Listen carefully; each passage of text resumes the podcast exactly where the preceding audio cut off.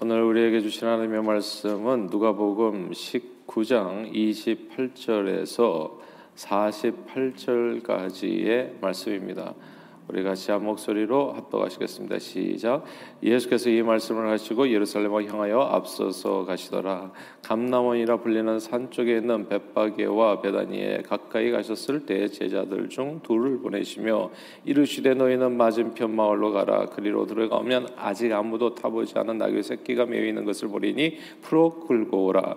만일 누가 너희에게 어찌하여 푸느냐 묻거든 말하기를 주가 쓰시겠다 하라 하심에 보내심을 받은 자들이 가서 그 말씀 말씀하신 대로 만난지라 나귀 새끼를 풀 때 그 임자들이 이르되 어찌하여 나귀 새끼를 푸느냐? 대답하되 주께서 쓰시겠다 하고 그것을 예수께로 끌고 와서 자기들이 겉옷을 나귀 새끼 위에 걸쳐 놓고 예수를 태우니 가실 때 그들이 자기 겉옷을 길에 펴더라. 이미 감난산 내리막길에 가까이 오심에 제자의 온 무리가 자기들이 본바 모든 등한 일로 인하여 기뻐하며 큰 소리로 하나님을 찬양하여 이르되 찬송하리로다. 주의 이름으로 오시는 왕이여 하늘에 하늘에는 평화요 가장 높은 곳에는 영광이로다 하니 우리 중 어떤 바리새인들이 말하여 선생이여 당신의 제자들을 책망하소서 하거늘 대답하여 이르시되 내가 너희에게 말하노니 만일 이 사람들이 침묵하면 돌들이 소리 지르리라 하시니라. 가까이 오사 성을 보시고 우시며 이르시되 너도 오늘 평화에 관한 일을 알았더라면 좋을 뻔하였거니와 지금 내 눈이 숨겨졌도다. 날이 이를지라 내 원수들이 토돈을 쌓고 너를 둘러 사면으로 가두고 또 너와 및그 가운데 있는 내 자식들을 땅에 메어치며 돌 하나도 돌에 남기지 아니하리니 이는 내가 보살핌 받는 날을 알지 못함을 이남이라 하시니라.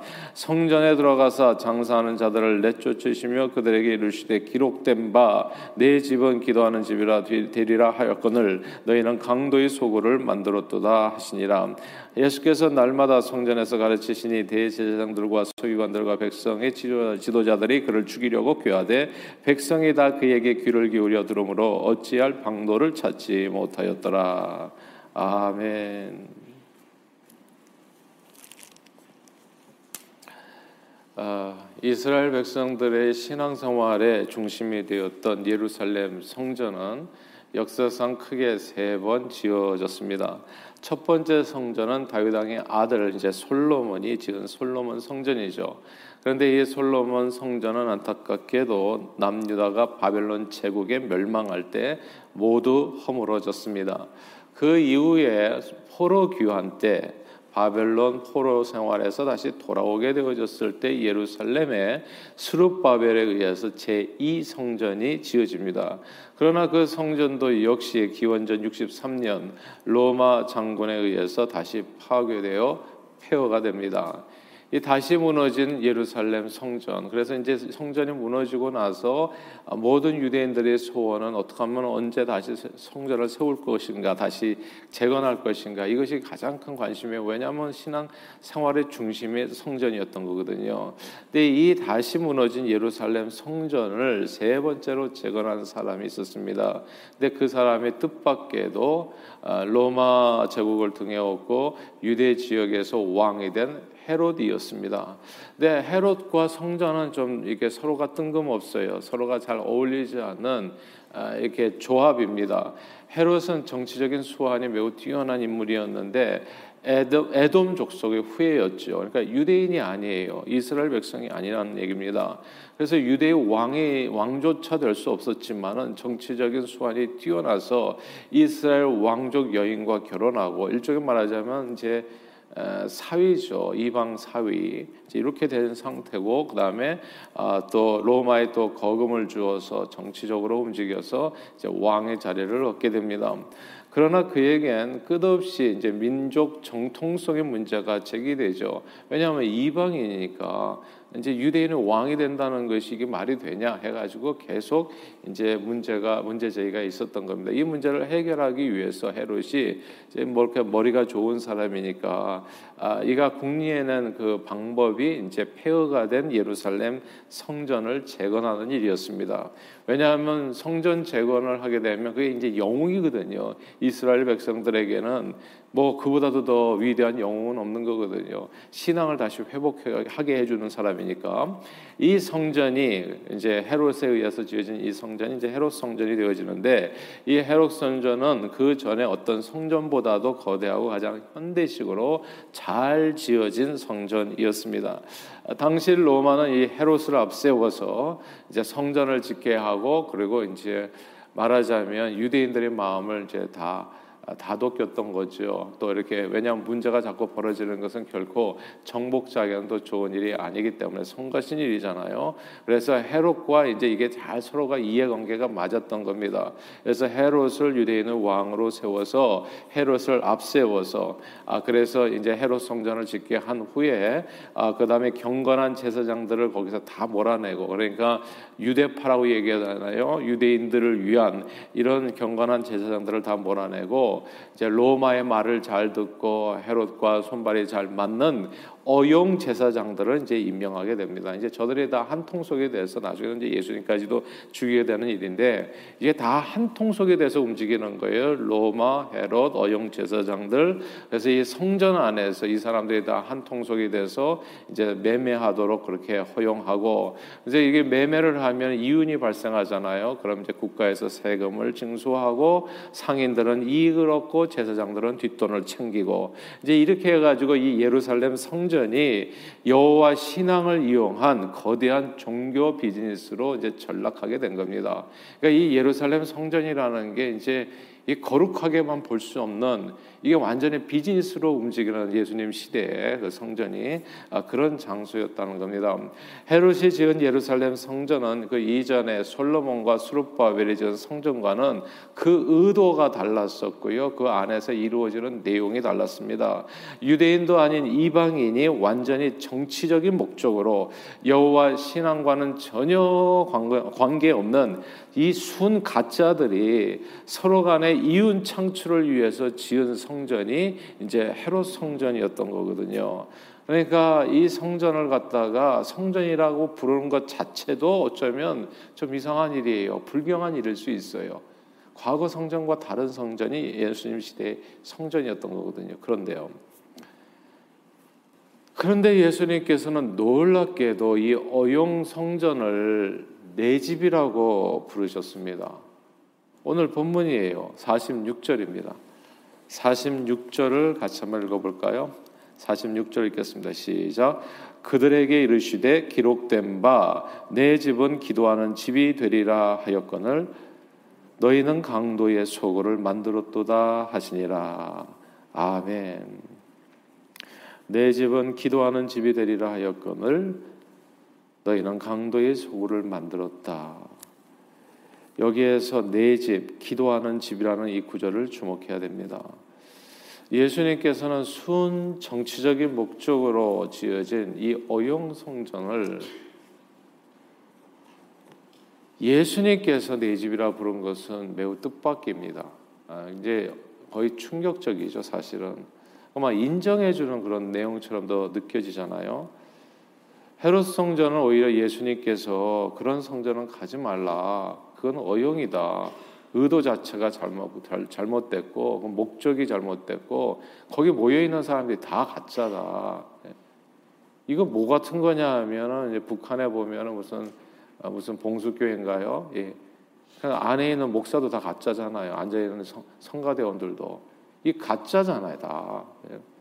그러니까 그런 데는 가서는 안 된다. 이렇게 얘기해도 전혀 이상할 것이 없는데 완전 사람의 뜻으로 지은 그런 성전을 아, 내 집이라고 말한다는 게 이게 이해가 되냐고요. 이 겉은 화려하게 지었을지 모르지만 그 내막은 완전 정치적 비즈니스 쇼에 가까운 껍데기에 불과한 건물이거든요. 근데 왜 예수님 알맹이 하나 없는 이 어용 건물을 내 집이라고 부르셨나?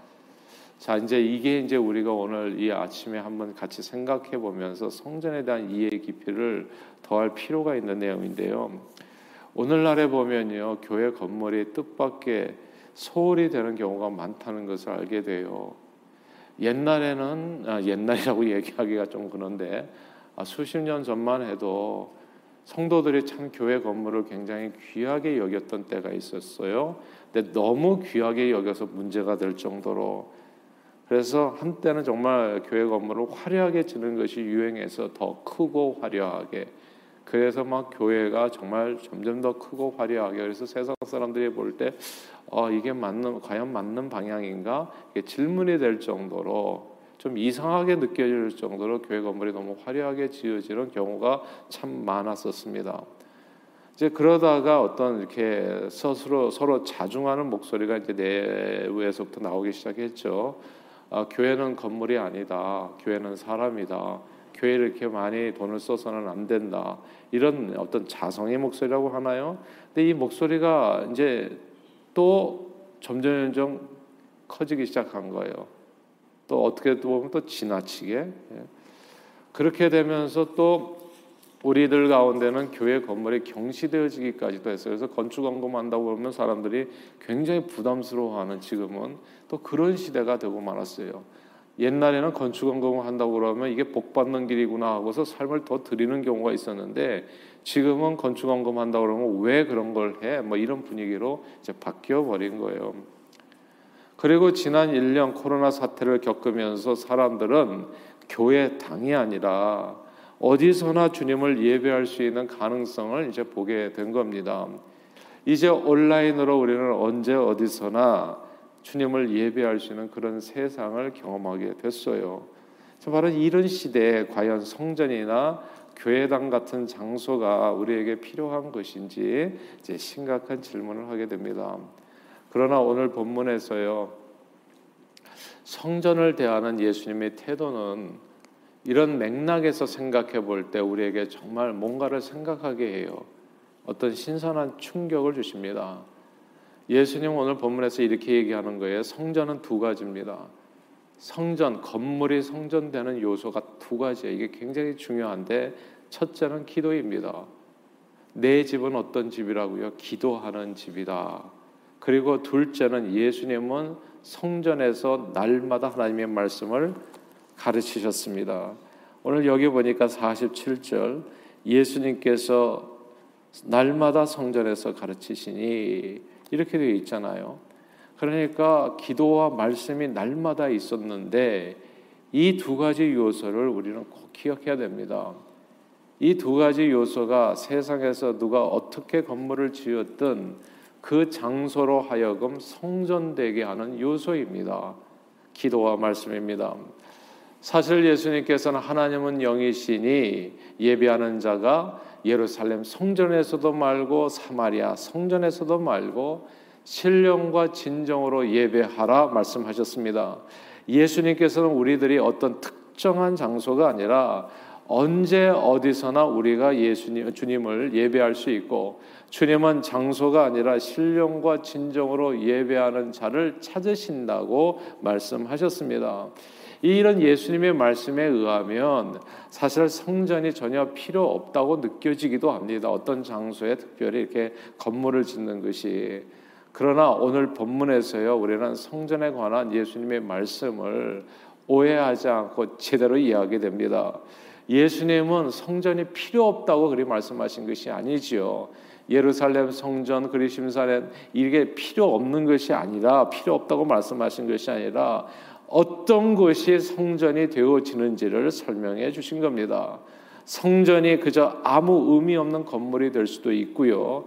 아무 의미 없는 건물이 성전이 될 수 있는 까닭은 그 건물 안에 무엇이 담기느냐에 달려 있다는 거. 이게 중요하니까 다시 반복할게요. 성전이요. 그저 아무 의미 없는 건물이 될 수도 있고 또 건물이 정말 놀라운 하나님의 성전이 될 수 있는 까닭은 그 건물 안에 무엇이 담기느냐에 달려 있다는 거. 성전이라고 이름 붙였다고 성전이 되고 성전이라고 이름이 없다고 해서 성전이 안 되는 것이 아니라 그 건물 안에 무엇이 담기느냐에 따라서 이게 주님이 집이 되기도 하고 주님의 집이 안 되기도 한다는 그런 내용이 되겠습니다.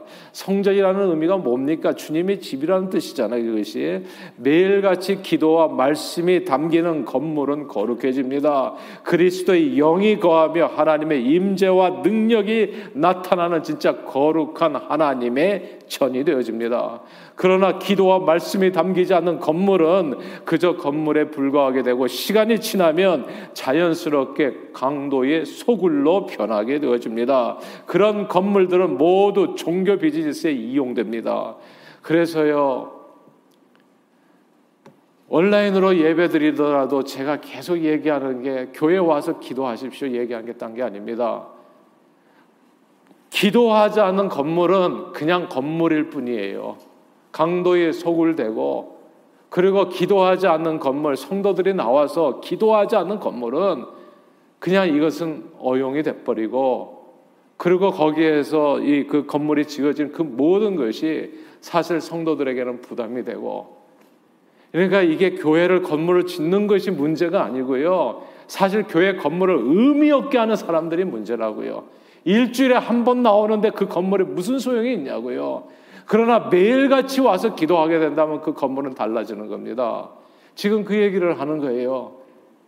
주님 앞에 나와서 기도하시라고 성전에서 건물에서 그러면 그 건물은 거룩한 장소가 되어집니다. 하나님의 영이 임하는 근데 요즘은 그렇게 기도하지 않아요. 정말 중요한 문제가 뭐냐 하면 기도하지 않아요, 요즘은. 젊은 아이들도 보면은 이, 이 새벽에 나오는 젊은이들이 없잖아요.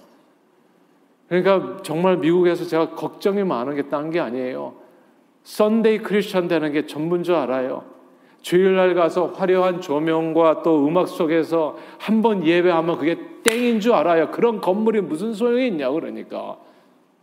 그런 그런 건물들은 그럼 결국은 그냥 종교에 이용되는 것밖에 없어요. 그러니까 뭐 헌금하고 그냥 이 그냥 그렇게 오늘 정말 교회 당에 대해서 성전에 대해서 하나님이 거하시는 장소에 대해서 주님께서 아주 중요한 메시지를 우리에게 전달해 주시는 겁니다. 매일같이 기도와 말씀이 담기는 건물이 성전이 되어진다. 교회당이 크고 작고 화려하고 초라하고는 아무 상관이 없습니다. 어떤 건물을 짓든지 그 장소에 모이는 사람들이 그 안에서 무엇을 하는지가 중요합니다. 이런 건물을 지어놓고 일주일에 한 번밖에 사용하지 않는다면 그 진짜 필요가 없는 건물일 거예요. 뭐하러 그렇게 화려하게 지었나요? 뭐하러 그렇게 크게 지었나요? 새벽에 나오는 그냥 5천 명, 만 명 저기 성도라고 하는데 새벽에 나와서 기도하는 사람은 30명도 안 돼. 뭐하러 크게 지었냐고요, 도대체. 기도하지도 않을 건데 그게. 제가 보니까 교회 건물은 딱 기도하는 사람 숫자만큼 필요해. 예. 그게 하나님께서 원하시는 성전이요. 내 집, 교회당에 크고 작고 화려하고 초라하고는 아무 상관이 없어요.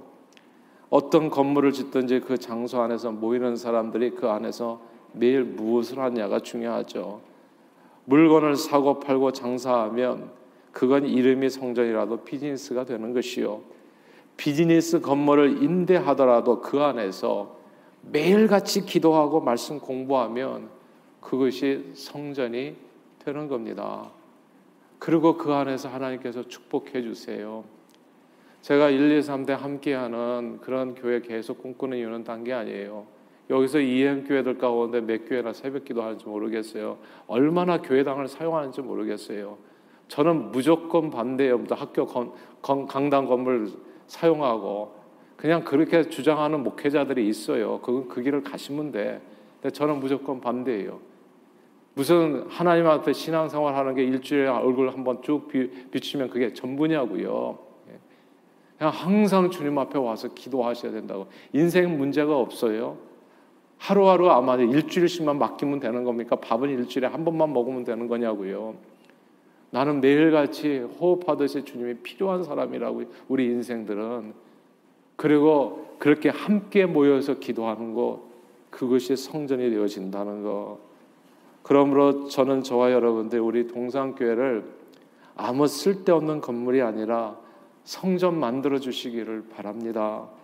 예수님의 말씀대로 바로 이곳에서 매일 기도하고 말씀을 읽고 듣고 묵상하고 배우고 가르치면서 바로 이 장소를 하나님의 거룩한 영이 거하시는 성전 삼아 주시기를 소원합니다.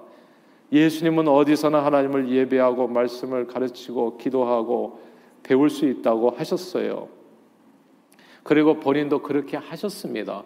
언제 어디서나 말씀을 전하시고 세상에 사실 때 그러셨잖아요. 기도하셨어요. 겟세만의 동산에 가서 기도하시고 새벽에도 일어나서 밤늦게까지 또 기도하시고 언제 어디서나 하셨다고요. 우리도 언제 어디서나 하나님을 예배하고 기도하고 말씀을 가르치고 배울 수 있어요. 그러나 주님은 오늘 본문에서 성전을 내 집이라고 부르셨어요. 말씀이 선포되고 매일 주님 앞에 나와서 강구하는 성도들의 기도와 기도가 있는 집이 바로 하나님의 집이 된다는 말씀입니다. 주님은 성전을 귀하게 여기셨습니다. 비록 코로나 상황이나 상황이기 때문에 이곳저곳에서 온라인으로 예배 드릴 수밖에 없는 처지가 한시적으로 이해된다고 할지라도 이제 코로나가 진정되면 반드시 내 집, 주님의 집에 나와서 예배하고 교제하고 매일 기도하고 말씀 읽고 듣고 가르치고 배우는 저와 여러분들이 다 되시기를 주님의 이름으로 축복합니다. 왜 성전 기도가 중요한지 성경에 약속 있는 기도기 때문에 그렇습니다. 솔로몬 성전을 지었을 때 하나님께서 솔로몬에게 약속해 주셨어요. 바로 이곳에서 성전에서 기도하면 정말 아무 데서나 기도할 수 있지만 좀 다르다 하면서 하신 약속이에요. 내가 듣고 이곳에서 기도하면 내가 응답하리라. 역대하 7장에 보면 솔로몬에게 밤에 여호와께서 나타나서 그에게 말씀하십니다. 내가 이미 내 기도를 듣고 이곳을 택하여 제사하는 성전을 삼았으니 혹 내가 하늘을 닫고 비를 내리지 않거나 혹 메뚜기들이 토산을 먹게 하거나 혹 전염병이 내 백성 가운데서 유행하게 될 때에 내 이름으로 일컫는 내 백성들이 그들의 악한 길에서 떠나 스스로 낮추어 기도하여 내 얼굴을 찾으면 내가 하늘에서 듣고 그들이 죄를 사하고 그들이 땅을 고칠지라. 이제 이곳에서 성전에서 하는 그 기도에 내가 눈을 들고 귀를 기울이리니 이는 내가 이미 이 성전을 택하고 거룩하게 하여 내 이름을 여기에 영원히 있게 하였습니다. 내 눈과 내 마음이 항상 여기에 있으리라 말씀하셨습니다. 성전은 그래서 그냥 그냥 건물이 아니에요 이곳에서 기도할 때 하나님의 임재가 있고 하나님의 능력이 나타나고 하나님의 응답이 주어지는 것이 성전이라고요. 우리가 귀, 하게 생각하면 귀하게 생각하는 그곳이 내가 귀하게 생각하는 것만큼 존귀하게 변하게 됩니다. 내게 그만큼 은혜를 주는 거예요. 교회 건물을 함부로 생각하는데 그 신앙이 어떻게 바로 설 수 있겠습니까? 그 신앙의 건물이요.